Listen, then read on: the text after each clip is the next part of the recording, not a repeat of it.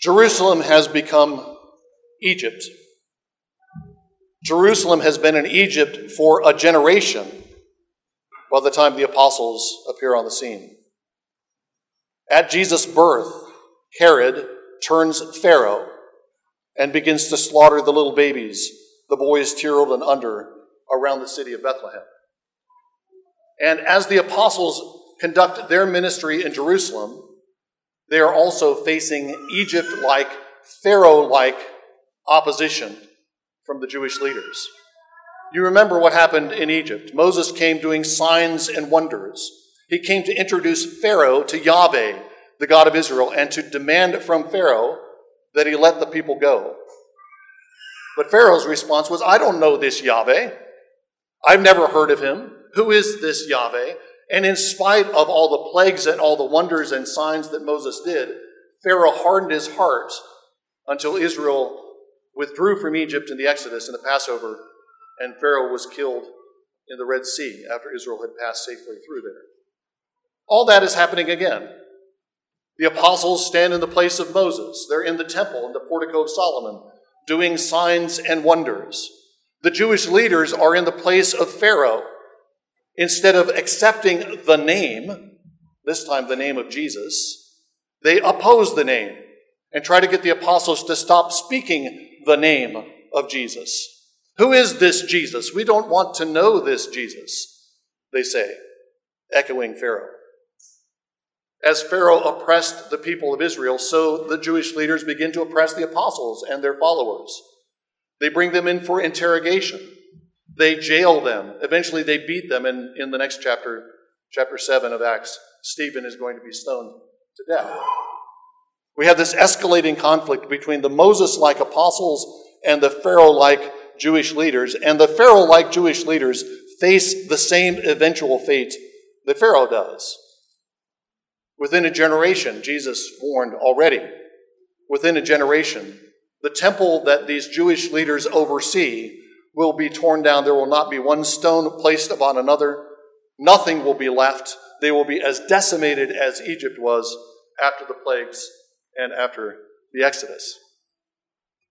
But the Exodus is not just a conflict between Moses and Pharaoh or between Yahweh and the gods of Egypt. There are also continuing tensions and conflicts within the people of God. As soon as Israel gets, out into the wilderness, people begin complaining and grumbling. We don't have any food. So God answers by sending bread from heaven. We don't have any water. So God makes water spring up from a rock. Let's go back to Egypt. Things were easier in Egypt. Let's go back and be slaves in Egypt. And after the spies spy out the land, come back and give a report about the giants in the land, there's open rebellion against Moses as several people try to return back to Egypt. The apostles also face tensions within the church as well as opposition outside. And in fact, Luke has structured the early chapters of Acts to show us an alternating pattern. Peter and John heal a lame man by the temple gate. And then the Sanhedrin, the Jewish leaders, bring them in for interrogation. After that uh, interrogation and that warning and threat from the Jewish leaders, there's an internal problem. Ananias and Sapphira lie to the Holy Spirit. They claim to be bringing a certain gift to the church, and they're not bringing the whole, the whole gift that they claim to bring. External threat, internal tension. Then there's another external threat when all of the apostles are arrested and brought before the Sanhedrin. And that time, they're all flogged. And after that external threat and that external warning, there's another internal tension, an internal struggle.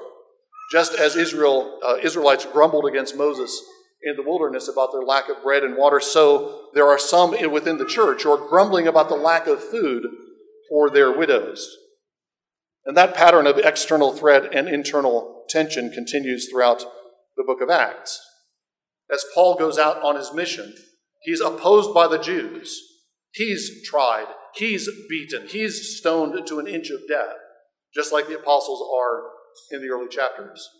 But there are also massive struggles within the church, especially between Jewish believers and Gentile believers. How are the Gentiles supposed to be incorporated into this new fulfilled Israel? And Acts chapter 6 actually anticipates those later tensions and challenges. Acts 6 and 7 are transitional passage. Up to this point, everything has been taking place in Jerusalem, but Acts chapter 6 and 7 begin pointing our attention to things outside of Jerusalem and a mission that's going to continue beyond Jerusalem out to the Gentiles, out to Samaria, and then to the Gentiles. The 12 have been the primary preachers. They've been doing everything up to this point. We know that there are disciples following them. There, there are others who are listening to them and responding and believing and being baptized and sharing in the work of the apostles. But the apostles have been the focus of attention. But now in chapter 6, we have a group of seven men who are added to the apostles, an additional set of ministers who serve the church and have performed several, uh, various ministries within the church. So the, the, the, the church's leadership is expanding beyond the 12 to include these seven. It's like the expansion of, of uh, ministry in Israel after the Exodus, when Israel got out into the wilderness and Jethro, Moses' father in law, saw that he was spending his whole day uh, trying, to, trying to work out battles among the Israelites, trying to judge their battles. And Jethro said, You should appoint wise men who are full of wisdom, full of the Spirit, to share the burden. We heard in our Old Testament text another example of Moses ordaining, laying his hands on an assistant, Joshua, who's going to lead the people from then on. It's like the appointment of the Levites to assist uh, the priests in their work of ministry in the tabernacle. The 12 don't drop out, but the action moves away from the 12 to all kinds of other ministers, eventually to Paul, and then Paul dominates the latter part of the book of Acts. As the leadership of the church begins to expand from the 12 to include the seven, we begin to see signs that there are people outside of the Hebraic Jews that the apostles represent that are part of the church. There are Hellenists, Hellenistic Jews, Jews from the Greco Roman world, Jews who've been living out in the diaspora, who speak Greek, who are used to living a Greek lifestyle. They're Jews, but they're Hellenistic Jews, and they are now accompanying and along with the Hebraic Jews in the church. The seven are people of the same background. All of the seven have uh, Greek names. In the latter part of the chapter that I hadn't read, Stephen begins to struggle with the synagogue. Well, we haven't seen synagogues before in Acts. The struggle has been between the apostles and the temple authorities. Now the focus begins to shift from the temple as the center of opposition among the Jews to the synagogue. Again, chapter 6 is anticipating the ministry out into the diaspora, the ministry out to the Greco Roman world. And when Stephen is charged, false witnesses are brought that bring the same charges against Stephen that they will later bring against Paul. He's speaking against Moses. He's speaking against the law. He's speaking against the temple. Chapter 6 is anticipating all the things that are going to happen later the expansion of the leadership of the church, the expansion of the church's mission outside of Jerusalem, the expansion of the church's mission to include the seven and others who will lead the church. The grumbling that the apostles have to deal with comes from Hellenistic Jews. The word for complaint or grumbling in verse 1 is the same word that's used in the Septuagint, the Greek translation of the Old Testament, for the grumbling of the Israelites in the wilderness. This is another Exodus motif. But unlike the grumbling of the Israelites in the wilderness, this grumbling, this complaint, is legitimate. There is something wrong in the community that needs to be addressed. The complaint is coming and the grumbling is coming from Hellenistic Jews, Jews from the diaspora who have settled back in Jerusalem, against Hebraic Jews. And the point of the grumbling is that the widows of the Hellenistic Jews are being treated unfairly and are being neglected in the church's daily distribution of food that goes out to widows. This is a big deal for the church.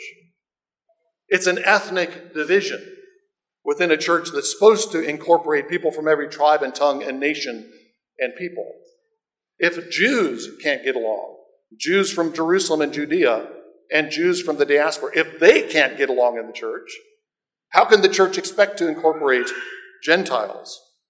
Besides, the apostles are all Hebraic Jews. And if the Hebraic Jews seem to be getting their share and the Hellenistic Jews not, it looks like the apostles are playing favorites. Their widows are going to be taken care of. Widows from outside their ethnic circle. Widows outside their cultural circle, their Aramaic speaking Hebraic circle, are going to get the short end of the stick. But more fundamentally, it's a big deal because the care of widows is a big deal. It was a big deal for Israel. You shall not afflict any widow or orphan. Yahweh commanded from Mount Sinai. And if you do, he warns, I will make your, uh, your children orphans and your uh, women widows. In other words, he will apply a lex talionis, eye for eye, tooth for tooth. If you oppress widows and orphans, then your land will be full of widows and orphans. Yahweh gave Israel specific rules to care for widows and orphans. Landowners were not allowed to go back and pick up the dropped sheaves of grain during the harvest. That was to be left for the widows and orphans who would glean from the fields. The produce of the fields was not just for the landowner. The produce of the fields was for the landowner and also for the orphans and widows who dwelled in Israel. They weren't supposed to go back to the olive trees and beat the branches of the olive trees a second time. You beat the branches of the olive trees to make the ripe olives fall, but they're not supposed to go back and keep beating the branches and get as much uh, as many olives as they can. They go once, and then the rest of the olives on the tree are left for the widows and orphans in the land. You're not supposed to go back and gather the grapes that have fallen from your vineyard. You get one harvest from the vineyard, and the rest of your vineyard is for those who don't have any land. The plenty of the land and the produce of the land is for everyone in the land, and specifically for widows and orphans. And Yahweh warns if you don't do this, if you keep the produce of the land for yourselves, for those of you who own land and vineyards and olive groves, then I will make your children orphans and your women widows. Jesus is Yahweh incarnate. And especially in Luke's gospel, Jesus continues to care for widows and orphans. We see this particularly, uh, as I said, in Luke's gospel. At the beginning of his ministry, in uh, his, his sermon at, uh, at Nazareth, Luke chapter 4, Jesus refers to the widow of Zarephath and Elijah's ministry to the widow of Zarephath. There are many widows, he said. There were many widows in Elijah's time in Israel, but the Lord didn't send him to any Israelite widow. The Lord sent his prophet outside of the land to the Gentiles, up into the region of Tyre and Sidon, the region of Jezebel, to find a widow in Zarephath, and Elijah cared for her, provided food for her, raised her son from the dead. And Jesus is comparing his ministry to the ministry of Elijah. I'm come, and the scope of my ministry is going to expand to widows and orphans and the oppressed outside of Israel. That's what I'm here for. I am Yahweh incarnate. I am the husband of widows. I am the protector of the fatherless, just as Yahweh was. Jesus is claiming that same mission in his sermon at Nazareth. Later in his ministry, at the gate of the city of Nain, there, Jesus meets a funeral procession. A young man has died, and the funeral procession is, procession is led by his mother, a widow, mourning her only son. The widow has no husband to take care of her. Now the widow has no son to take care of her. Is she going to be provided for? Is the village around her going to care for her? She's in a vulnerable position, as all widows were in that time. And Jesus provides for the widow, provides for her future, provides for her care by raising the son from the dead. He is truly Elijah, who raises the children of widows and returns them to their mothers so that they can provide and care for the widows. And then in the gospel lesson, Jesus is warning his disciples about the ways of the scribes and the Pharisees. They devour widows' houses. The land is supposed to feed widows. The temple is supposed to represent Israel in feeding widows. Instead, the temple authorities devour widows' houses. And the widow that Jesus sees putting in her last two pennies into the temple treasury is a victim of that temple system. She's been persuaded that it's her duty to give the last of her money to the temple. Instead of the temple caring for her, the temple authorities have squeezed out the last two coins from this widow. And it's that scene in Luke, it's that scene that leads Jesus to say, The temple is finished. There will come a time when not one stone will be on another because this has become a temple that devours and oppresses widows. Jesus is Yahweh incarnate. Jesus takes up for widows. Jesus takes up for orphans. He's husband to widows. He's father to orphans. And he expects his church, the early church and the modern church, he expects his church to carry out that same work. The apostles lead a church that is supposed to be the new and true Israel. There's not supposed to be any poor among them. And they've been doing a good job of caring for the poor in their midst. There's supposed to be an Israel where widows and orphans are cared for, where they're not left dangling. And the church is actually doing that. We shouldn't neglect the fact that they are actually providing for widows. They are the counter temple movement, even though there's a glitch in the system. They are actually caring for the widows. They're providing daily food for the widows, which is quite an operation, as you can imagine. We don't know how many widows there were, but there must be some kind of system that you can gather food and distribute it to the widows. They're doing what Jesus has called them to. And yet there's a glitch in the system. And this is, as I said, a big deal. If any widows in the church, if any of them are being neglected, then they're not living out the gospel. They're not yet a gospel shaped church. They're not yet conformed to the mission of Jesus. The apostles quickly take action. The twelve quickly take action to correct this problem. And it's instructive to look at how they respond to this problem. They don't respond to the problem by redoubling their own efforts to care for widows. In fact, they aren't going to care for the widows. They're not going to serve at tables The commentators that are offended by this. The apostles seem to be giving up on care for widows as an important part of the church's life. They're going after spiritual goods and spiritual activities like word and prayer, and not doing the physical, menial labor of caring for widows and serving at tables. I don't think that's what's going on here. Instead, the apostles are recognizing the scope and the limits of their work. They have been the leaders of the church. But they're not supposed to be doing everything in the church. They're not the only leaders of the church.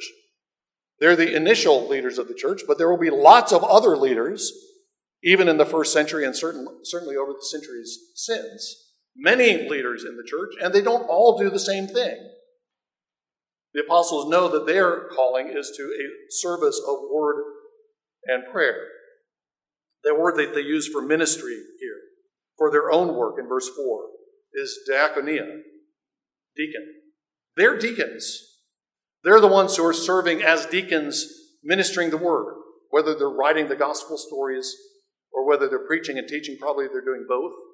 They're doing the deacon work of prayer, while other, the seven, are doing the deacon work of serving tables. Both of them have their ministry. And we see the beginning of what Paul describes as a church that's like a body. One body, with many members. One Spirit, many manifestations of the Spirit.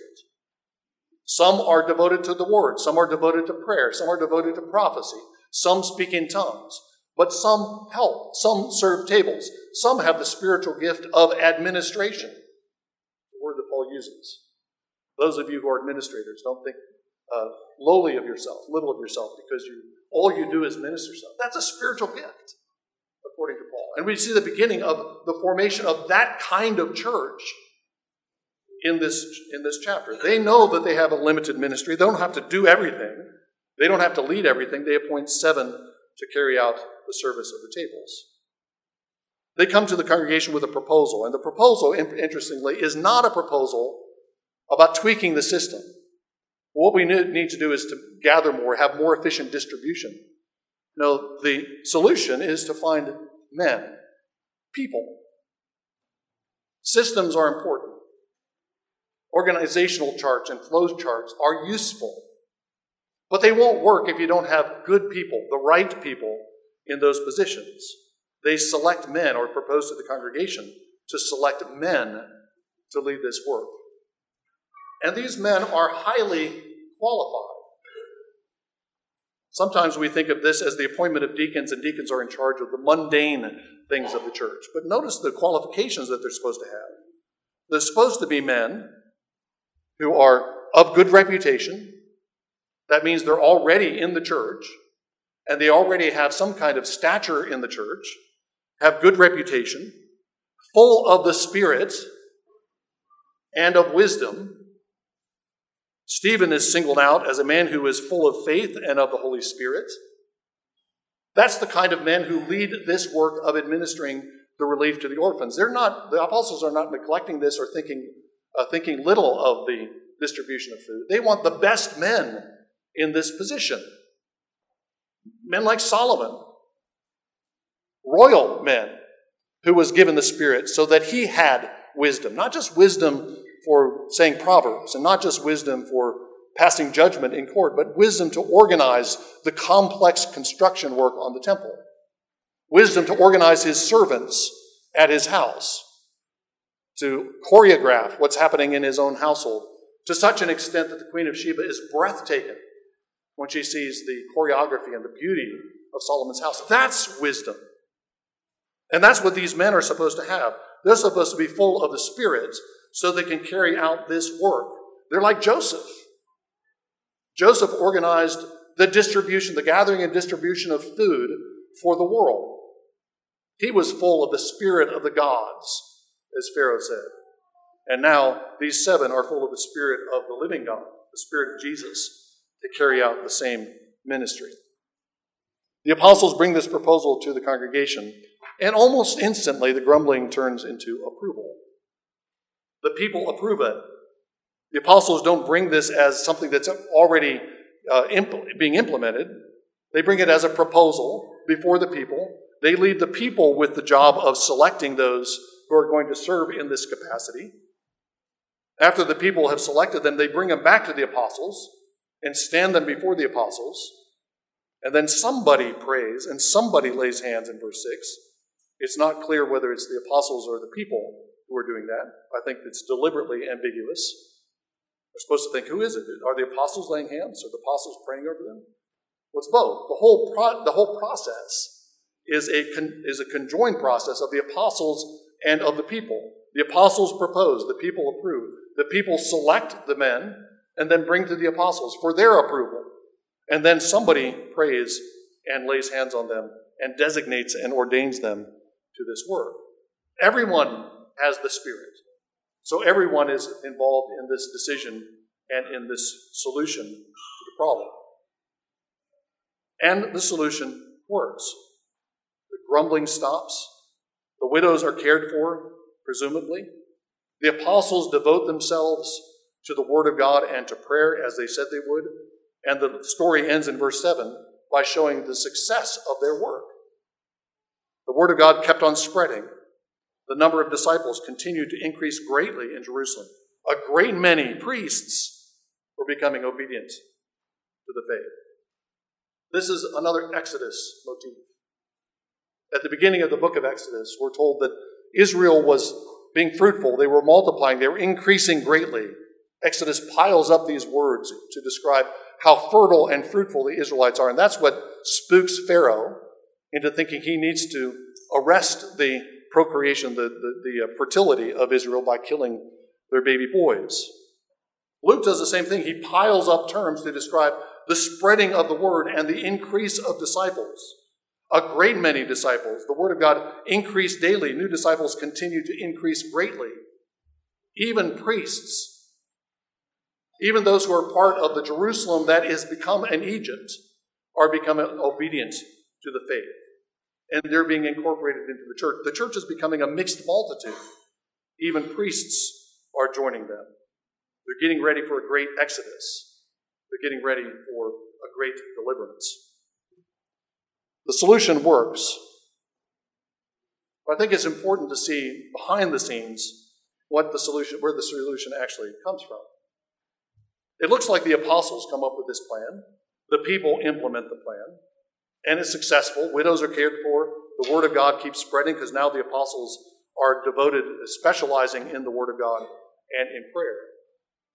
But behind the scenes, behind the scenes, all this is a work of the Spirit. It's not programs that guide and direct the church. It's not even people directly or uh, primarily, abs- uh, fundamentally, that guide and direct the church. It's spirit filled people carrying out programs. But it's the Spirit who directs the church. It's the Spirit who inspired this suggestion from the apostles. It's the Spirit who gave this sense of unity among the people who agreed to the proposal. It's the Spirit who equips the seven so they can carry out this work. And interestingly, it's the Spirit who blows them onto different work. The rest of the chapter and the rest of the next couple of chapters are dominated by the seven. Stephen is the primary character in the end of chapter 6 and into chapter 7. Philip then takes over. We have a whole chapter of the exploits and acts of Philip. These are two of the deacons, the two of the seven, I should say. Two of the seven who are supposed to be serving tables. We never see them serving tables. Luke is subtly showing us the apostles make plans, the people approve plans. The seven are designated to a certain work, but the Spirit blows where He wills. And if the Spirit wants to blow Stephen into witness and signs and wonders and eventual martyrdom, then the Spirit will do that. And if the Spirit wants to blow Philip out of Jerusalem, out to Samaria, and then blow him along to meet an Ethiopian eunuch, and then blow him away who knows where, the Spirit blows where He wills, and He will do that. The Spirit continues to be today the director of the church. The Spirit is the one who moves the church. The Spirit is one who opened new vistas uh, for mission of the church. The Spirit is the one who can blow us off course. We need to be ready in case He blows us off course. We need to be ready in case He blows you into unknown territory so you can stay in step with the Spirit who blows where He wills. In the name of the Father, and of the Son, and of the Holy Spirit. Amen. Let's pray together. Almighty God, our Father, we thank you for your church. We thank you that you gathered your church as the new Israel and called us as you called Israel to care for widows and orphans, aliens, the poor. We pray that your Spirit would fill us with love for those, that we would imitate you, you who are the husband of widows and the father of the orphans. We pray that you would make us that kind of church, reflecting the character of Jesus in our life together and in the way we engage the world outside. We pray that you would do that for the sake of Jesus Christ, so that Jesus Christ would be lifted up and honored by our life as a church. We pray this in Jesus' name. Amen.